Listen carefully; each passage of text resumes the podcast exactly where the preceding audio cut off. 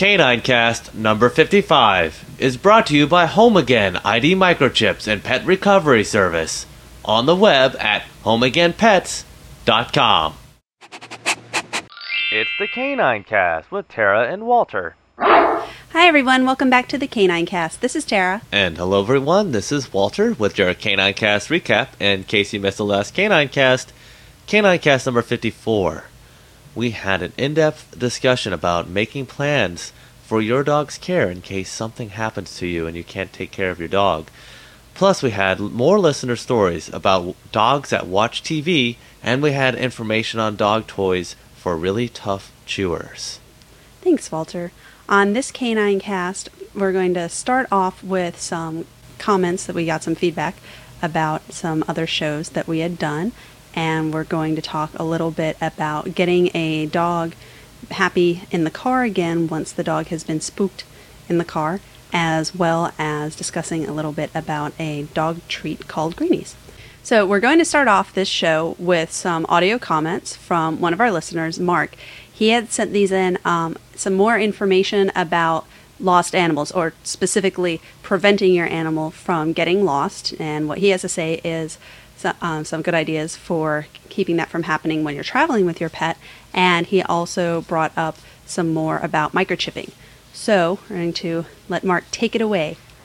Hello, Tara and Walter. It is Oblivion. Or Mark. Just listen to the first part of the Lost Dog episode, the preparation and follow up, etc. Two comments I wanted to make is most of your tips were about when you're at home, how to keep your dog at home.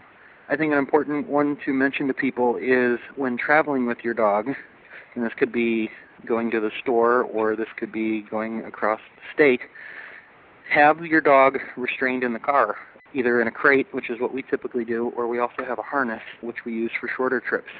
As well behaved as your dog is, you never know when you open up a door to let yourself out or to get somebody else out or to put groceries in, your dog might bolt out and that could be the last time you ever see him or her. Imagine being two or three states away from home, stopping at a rest stop to let the dog out, and they catch sight of another dog, and boom, they're gone. And you got to rely on your microchips and whatever else. But the other comment I wanted to make is on microchips. I know you have a dog show, Canine Cast, but I think you should. It would be worth mentioning to listeners that microchips are wonderful to use in other pets as well. Cats. We have two rabbits which we adopted. They're both microchipped. I don't think that's I don't think it's likely that we're ever going to lose them because they're always inside, but some people let them outside. And also, there's the possibility of the shelter that adopted them out, I'm sure, would be interested to know if one of their adopted out pets wound up, you know, lost or abandoned somewhere. They want to have that positive ID to be able to back check on that. And they do need to be uh, registered as one of the contacts on the chip registration. Uh, the dog martini. I was actually just putting martini in her crate for the day. But they're also put into birds, which, despite what people think, happen to get out quite a bit as well. And they can even now there's some mixed feelings as far as putting microchips in something as small as a cockatiel or a lovebird. I know some people who have done it. The vet that I went to actually recommended against it, which kind of surprised me. But anything bigger than that, they do them in pigeons and doves, cockatoos, definitely, you know, Amazons and macaws, all that good stuff. So it's like I said, it's not just limited to dogs. Thanks, guys. Bye bye. Thank you so much for sending those in, Mark. Yeah, it's nice to hear from you. Yes, yes, we always enjoy that. Um, we're actually going to discuss a little bit about the microchipping first. Now, I believe that on our first show when we talked about microchipping and we introduced this, we taught we briefly briefly touched on the fact that it can be used in other animals as well. But what's really neat that Mark brought up was the wide range of animals that it's been used on. I was unaware that it had been used in birds, and that's that's really neat, especially since you know birds have the capability of going quite some distance. So that's that's a really helpful um, use for it as well. So we know that a lot of our listeners have not only their dogs that they absolutely love and adore, but also some other pets as well. So please do talk to your vet about getting the microchips in your other pets if they've not been microchipped yet. As you know, it's it's really heartbreaking when any of your animals get lost. And even though we're a bit dog centric here, um, we really want for everybody to have all of their animals be, you know, safe and sound with them. So thank you for for talking to us a little bit about that, and also for bringing up that that's great um, restraining your dog in the car. Um, now, you know, we've we've actually, I believe, talked about you know the idea of restraining your dog in the car for a number of different reasons. But as Mark brought up, it's very very important to help your dog not get lost. And regardless, again, of how well trained your dog is, the very fact that you're on a vacation, that you're on a trip, your dog could be extra excited. It could see something different than normal. It could even be a little out of sorts whatever the reason, even the best trained dog can bolt when you're really, really not expecting it. So if you make sure that your dog is restrained in the car, then it's very, very helpful to make sure that your dog won't get lost. But there are other reasons as well. One very, very important one being, of course, that way if you're in an accident, your dog is less likely to get hurt as and get thrown out of the car, as are you when you're wearing a seatbelt. If your dog is restrained in some way, it'll keep the dog in the car.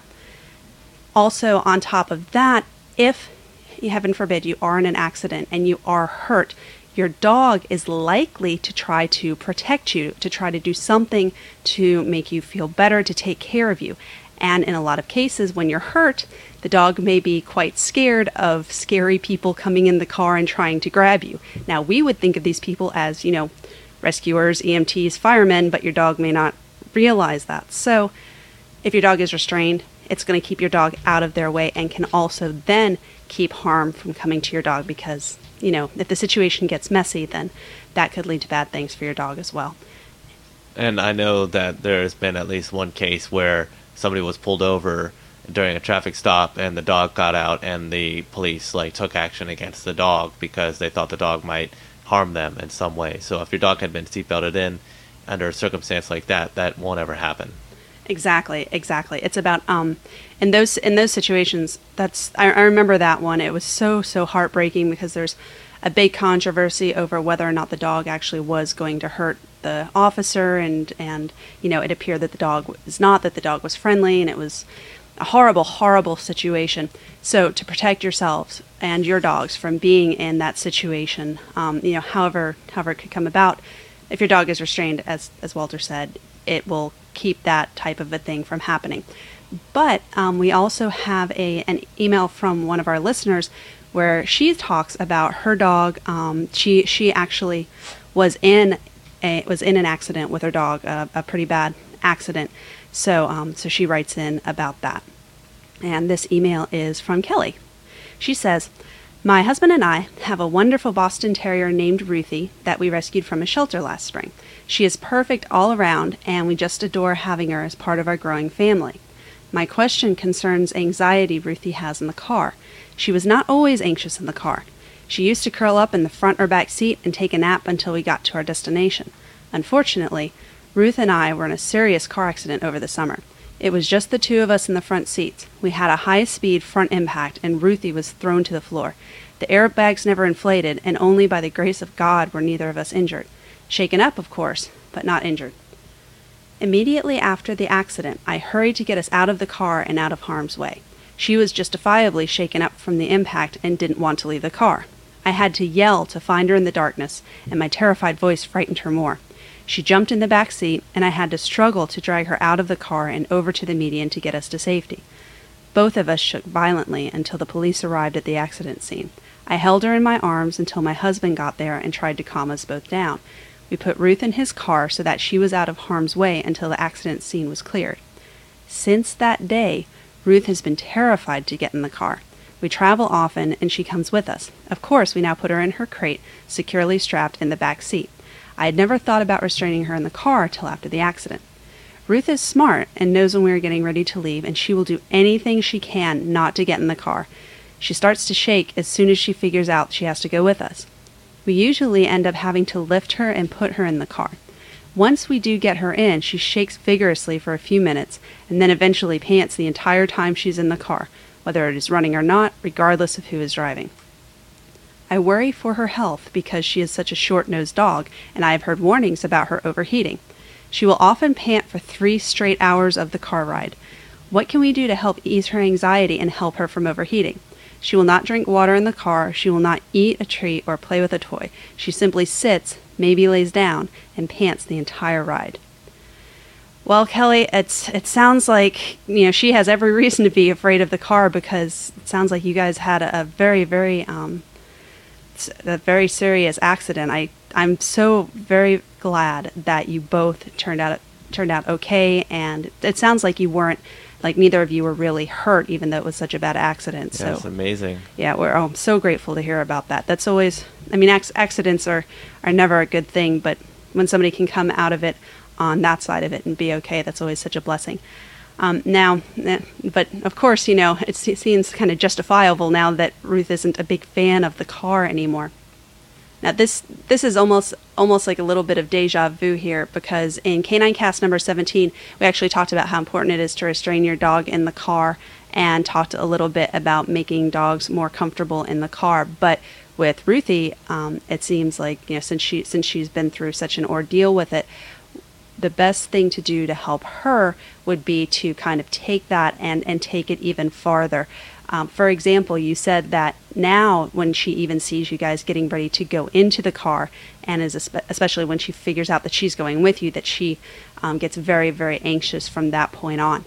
So, what I w- would recommend doing is go ahead and look at the different things that you do that are part of your normal routine when you're taking her in the car with you try to figure out what the very, very first things are, whether it be that you maybe put treats in your purse for her or you get out a, a special leash or whatever, and start doing those things just on a normal everyday basis without having anything remotely related to the car, just so that she can begin feeling more comfortable with those particular things.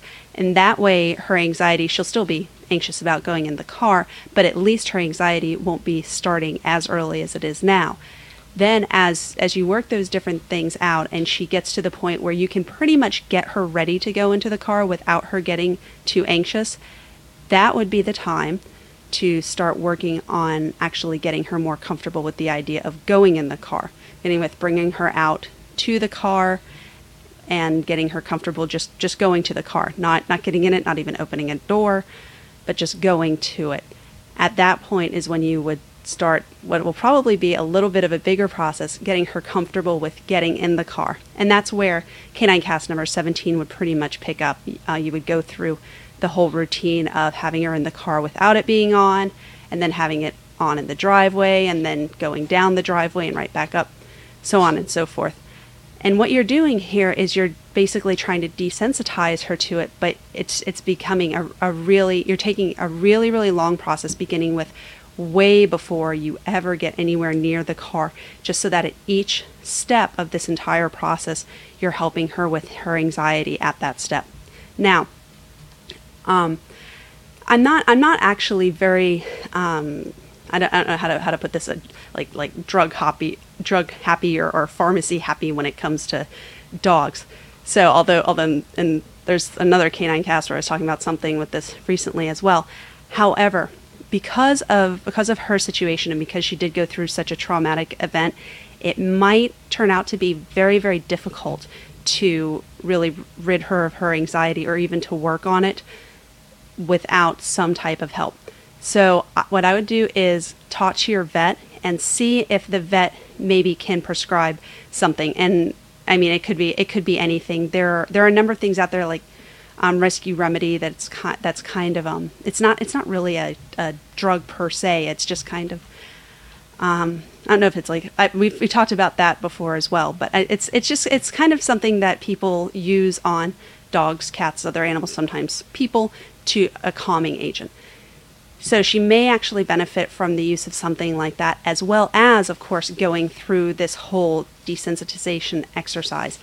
Don't expect to get through that in a day or a week or maybe even a month. It may take a really, really long time because she's been through this situation. But if you're just very matter of fact and very positive about it, make sure to really, really spend a lot of time and attention, give her positive reinforcement when she's not acting nervous. That will help a lot. And if she does act nervous or anxious about any step of the process, then just stop what you're doing right there. don't don't pet her don't try to calm her because that can be interpreted as positive reinforcement but just stop what you're doing ignore that she's anxious altogether and just go go do something else completely and leave it alone and then next time go ahead and try to kind of kind of take a step backwards introduce her to whatever made her nervous a little more gradually and as far as you as far as you can get with her not getting nervous go ahead and do the positive reinforcement. And if you can, while you're doing this, do it try to do it without getting to a point where she can get anxious. Say for example that you put treats in your purse when you're doing this with her. Maybe go ahead and get the treats and put them in whatever bag they go into in the purse and watch her while you're doing this. And if she's not getting anxious, then go ahead and give her one of the treat, take the treats in the bag, put them away, and that's the end of that. That was great because nobody got nervous and everything was fine and happy. Then at another time, go ahead and take a treat in your hand. Just very quickly pop that little bag of treats into your purse, and if she is fine with that, give her the treat and stop right there.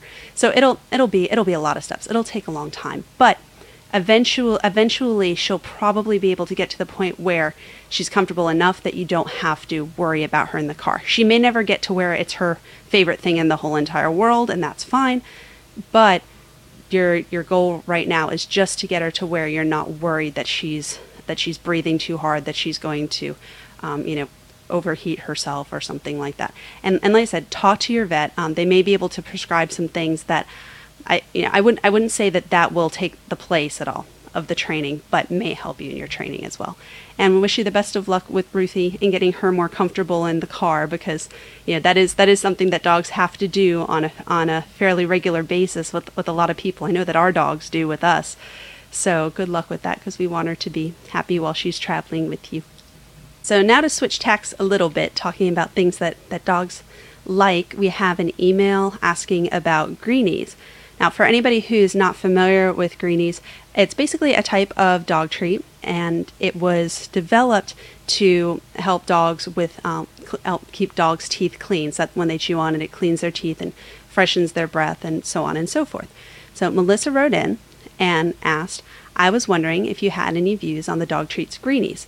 For years, I heard only positive things about them and gave my dogs them a couple times a week." Over the past several months, I have heard horror stories about dogs, and recently cats as well, choking on greenies and greenies building up in the intestines and having to be surgically removed. There are reports that greenies have killed many dogs and cats. I know this is a bit of a controversial issue as the Greenie Company claims that they are not responsible. I do not know how much of these stories are true, but I have stopped feeding my dogs greenies. Thanks for writing in about that, Melissa.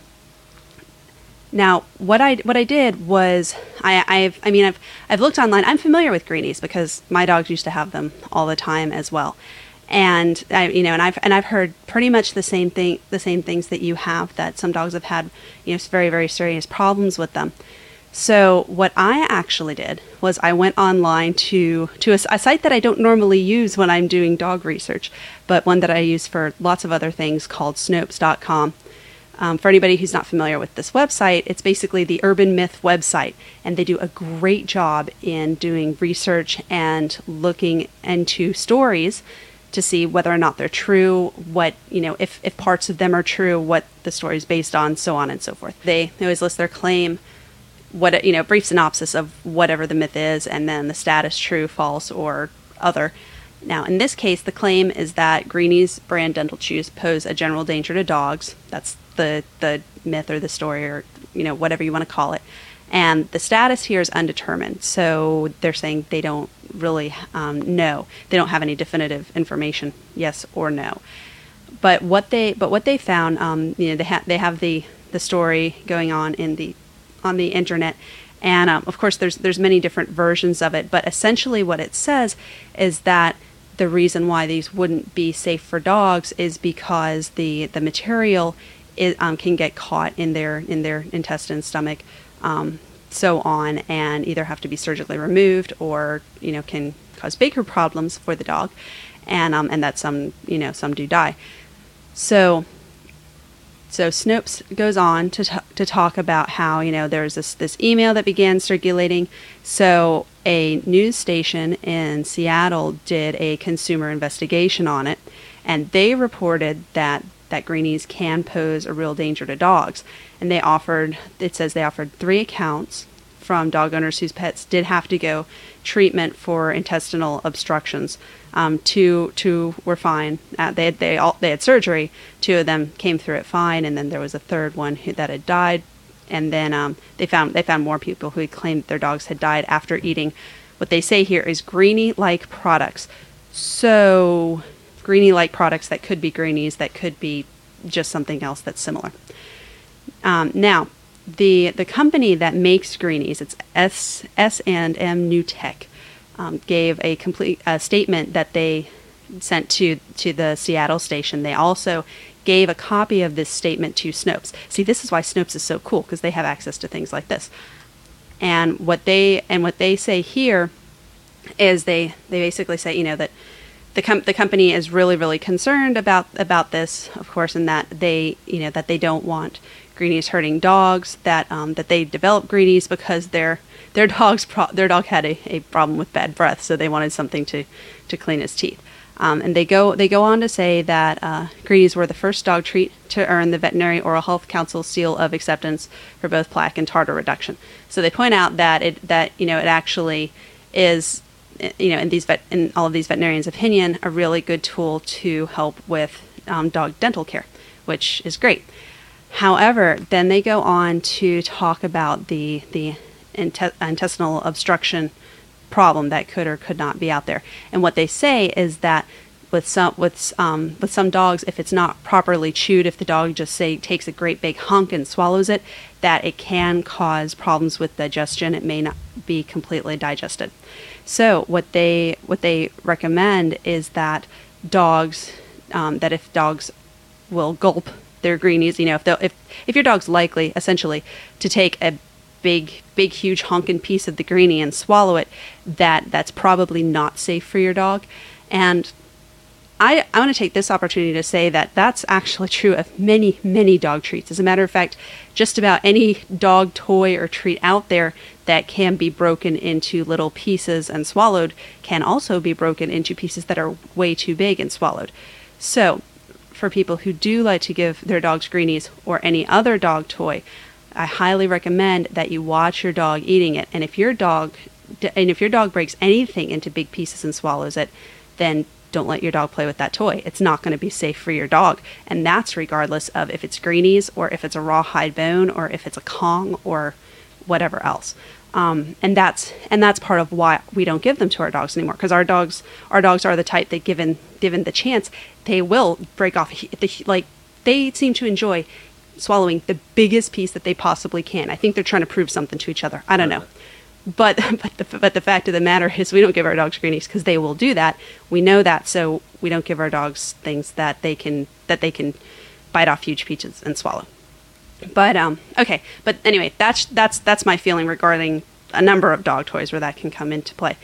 So so they point out that with greenies that that can be very dangerous if dogs do that. And what they say is that they you know they have certain sizes for certain types of dogs and that for dogs that do tend to gulp as they put it that they that they've made greenies lil bits which are small enough that they should be able to be digested without a problem even if the dogs do t- try to gulp them. And both uh, greenies products they have you know instructions on them that basically says I, I know for the regular greenies that that, spe- that specify if your dog eats this way not to give the dog the treat. So they right. know about the problem. I guess they're trying to warn people about it too. So yeah, and they, and they do have certain size greenies for certain size dogs. So you know, of course, the same as with most other dog toys, you're not going to give your hundred pound dog the greenie that's meant for the twenty pound dog.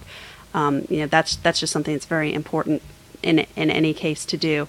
So, um, so so far as to as to whether or not greenies are dangerous, I would say they can't. You know, they can be. Um, and, and as I you know said before, a number of dog toys and treats can be. So the first first and foremost, regardless of what any of what anybody's giving your dog, it's so very important that you watch your dog and you supervise your dog while they are while they're playing with it, chewing on it, so forth and so on.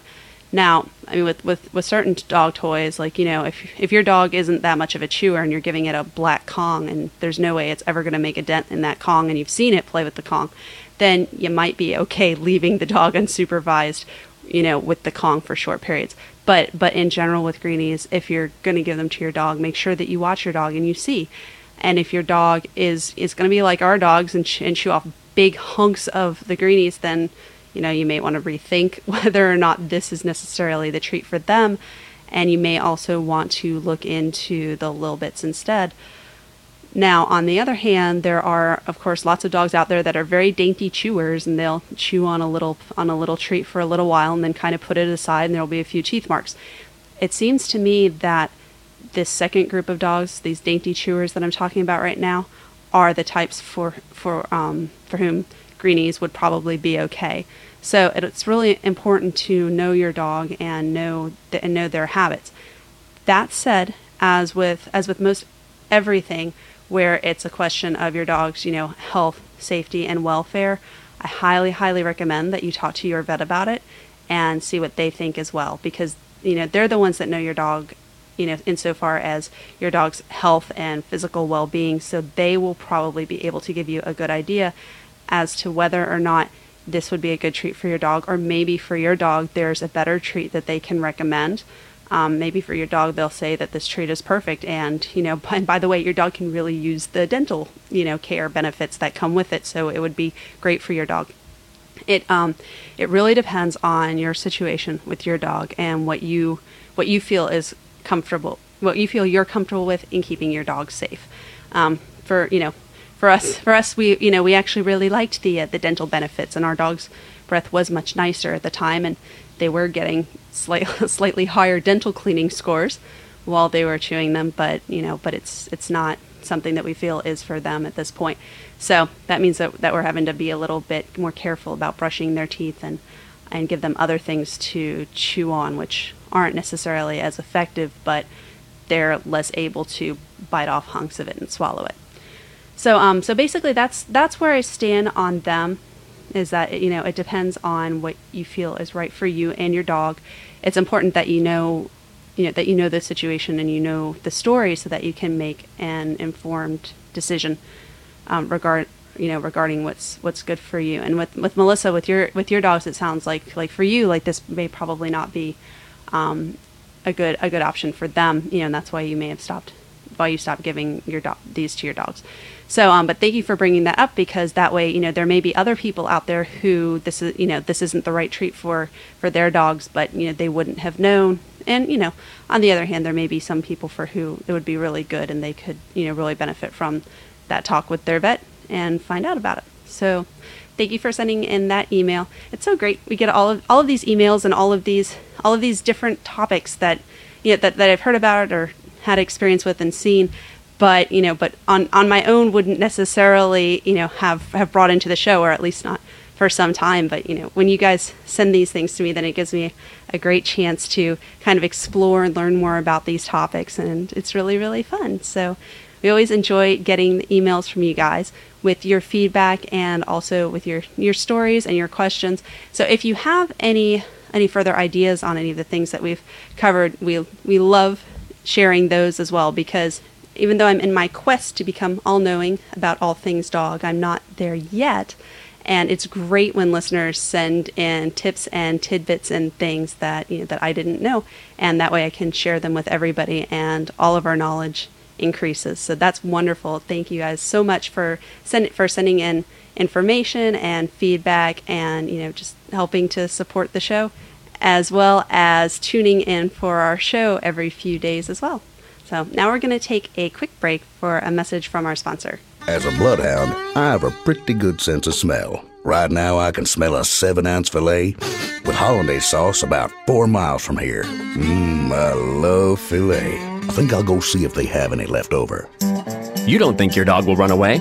Your dog might think differently. One in three pets will get lost. Without ID, 90% won't return home. That's why vets recommend the Home Again microchip, a safe, permanent ID that can bring your pet home. Talk to your vet about Home Again and visit homeagainpets.com. And thanks to our sponsor, Home Again. Now it's time for listener pictures. These pictures are sent in from Daniel and Lucila, and this is pictures of their new Great Dane puppy Telula. You may remember that Daniel and Lucila have a dog Bela that we've shown in the listener pictures before, and you can see pictures of Bela and Telula in the Canine Cast listeners picture gallery at caninecast.com. Or if you have iTunes or a color iPod, you're seeing a picture of Telula laying down in her new bed. Yes, and we're very, very happy to hear too that Bela and Tallulah are getting along very well. So thanks for writing in and sharing the pictures, and also letting us know how the situation went with with bringing in the new puppy. We were crossing our fingers for you guys. So and thanks again also to all of our listeners who send in the pictures. We always get such a kick out of them. And oh, I want to take this opportunity as well to say that Ruthie, the, the dog that we had talked about before, the little Boston Terrier, um, we actually have her picture in the listener gallery. We had put it in there a couple of weeks ago. So you can see her as well as all of the other dogs in our listener picture gallery. Um, the, the pictures are just there are so many in there that are just adorable and beautiful and it's it's just so great so thank you all so much for sharing pictures of your dogs with us and with all of the listeners And you can send us more pictures by sending an email to the email address which you're going to play at the end of the show, our Caninecast email address. Yes we love getting those as well as all of your questions comments and feedback through email and also through voicemails and of course if you send us a voicemail we just may play you on the show as well so please keep sending those in. Thank you so much for joining us again for another edition of the Canine Cast. And until next time, if you haven't already, please remember to spay or neuter your dog. It's the best thing you can do for your furry friend. If you have a question for Tara or a comment about Canine Cast, please send an email to caninecast at gmail.com. Or you can leave a voicemail at 206 338 DOGS. And you can leave a comment on our website at caninecast.com.